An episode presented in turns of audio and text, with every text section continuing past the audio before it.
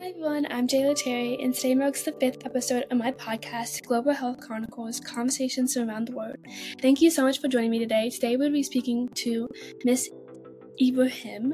She is a good friend of mine's mom, and she was gracious enough to talk to her to me about her life living in the Middle East, specifically Egypt, and I'm really excited to get her on. So let's get her on so I can hear about her perspective. Thank you so much, and I hope you enjoy. Um, so is it okay if I just ask you a couple basic questions? So like your name and where you were born, and if you have occupation, what you do in your free time, anything like that? Yeah, sure. My name is Erieny Ibrahim. I born in Alexandria, Egypt. Uh, I work with uh, school transportation. I love to s- s- spend a lot of time with kids. Awesome. Okay. So um, you were born in Egypt. So can you explain your childhood experience going there and what was it like for you? Egypt is the most amazing place you can live in. You're gonna have a lot of fun. It's it's very beautiful. A lot of museums, a lot of places to visit. The sea over there, the weather, everything is good over there. Nice. And um, can you like touch on like maybe the current state of healthcare that you have in your home country and what it was like, you know, getting healthcare growing up or even be there as adult? Okay, we don't have actually a health care for everybody. So if you work for a government, government, uh, government or a company or something like that, you have uh, the health care for them. But usually we go to doctors or hospitals and we pay the bill right away, even before we see the doctors. It's not this expensive. It's affordable, but you have to pay um, before even you see the doctor. It's it- Wow, yes, okay. it's much easier for kids because there is some hospital now for kids. It's for free. A lot of hospital for free, especially for uh, kids cancer, kids heart disease. But for adult and teens, no, you have to pay first. Okay. And can you maybe touch on like some of the challenges that citizens face or any if there's any benefits? I know you mentioned working if you're in the government or have a high like a, a maybe a corporate job, you get like a easier way of healthcare, but can you touch on the challenges that people face? Okay. The most challenging thing they face, and I hope that they can change it. If you go to a hospital and you don't find a empty uh, spot or you don't have the money to enter the hospital, they just kick you out. So you can't go to the hospital and have the health uh, care you need if you don't pay the uh, in front. If they don't have a spot in the intensive care, even if you're dying, they're not gonna accept you. If you want to look for another hospital, you have to look for it for yourself. So you get a cab or with your car and go visit all the hospitals to find a spot. It's not like here when even if they have they can't have your case or they can't manage it, they send you to another hospital with the implants. No, they don't do that in Egypt. I didn't know that. I thought I I didn't even know what I would imagine, but that is heartbreaking to hear that it's harder if you can't afford it, you get shunned away. Yes. Um, can you also talk about how like your healthcare was funded? Was it public? Was it private? It's private. Yeah, since I was a kid And- till I left Egypt, it's it's private. We pay everything. Wow. Yeah. But And it's not this the- expensive over there.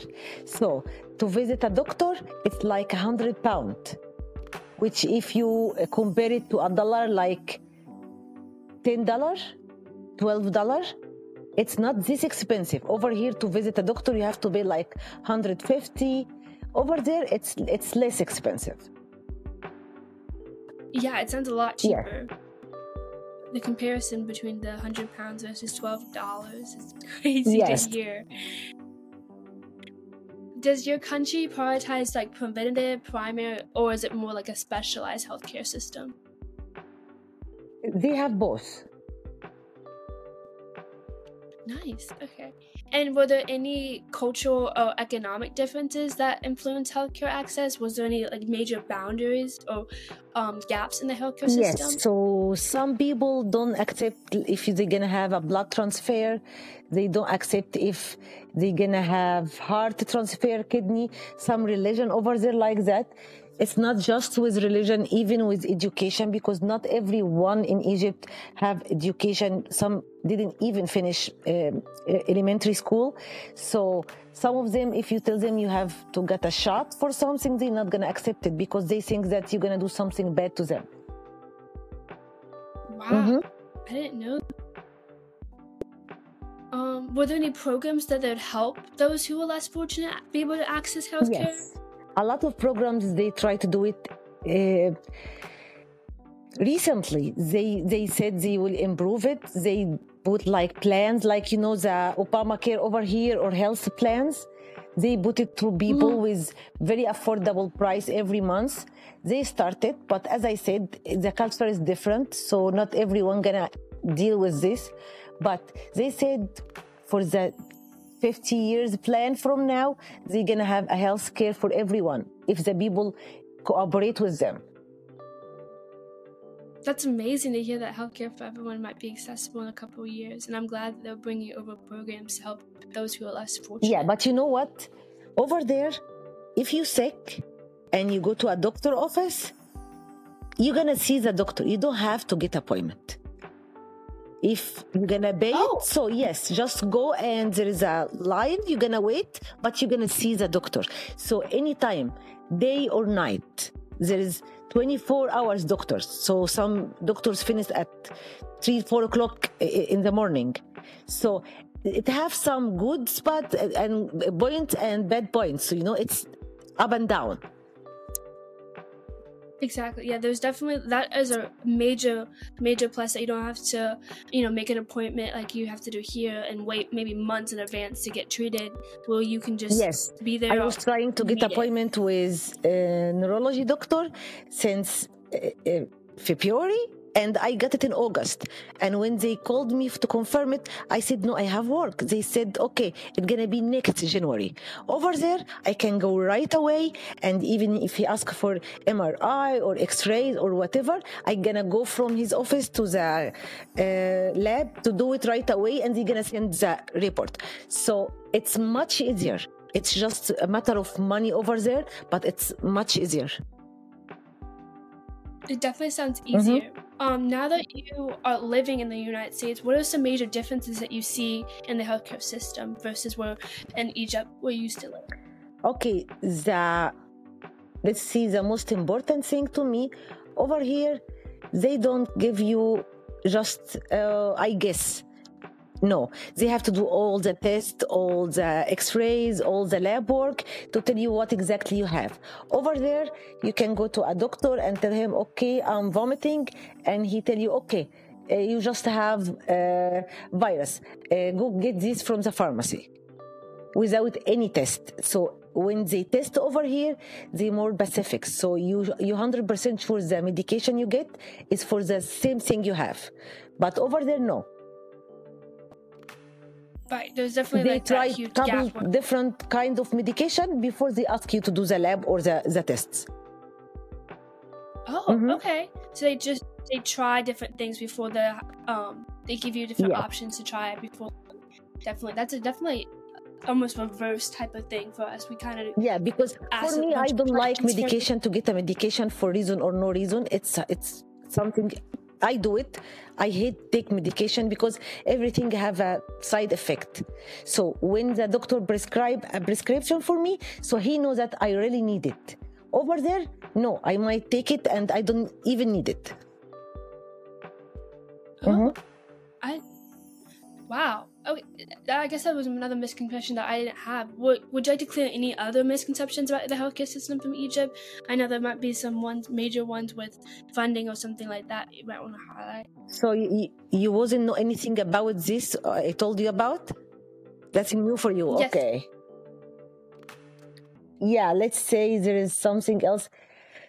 Uh, female doctors over there is not this much and people prefer to go to male doctors because they thought that female doctors is not going to be good enough. No they, i don't know. They don't trust female doctors? Oh i didn't know that. I didn't know there was um that gap between the the perspective on from the receiving just, side just in, in, in, the medical uh, system. They they yeah oh. they prefer the males more than uh, females Wow, I didn't mm-hmm. know that.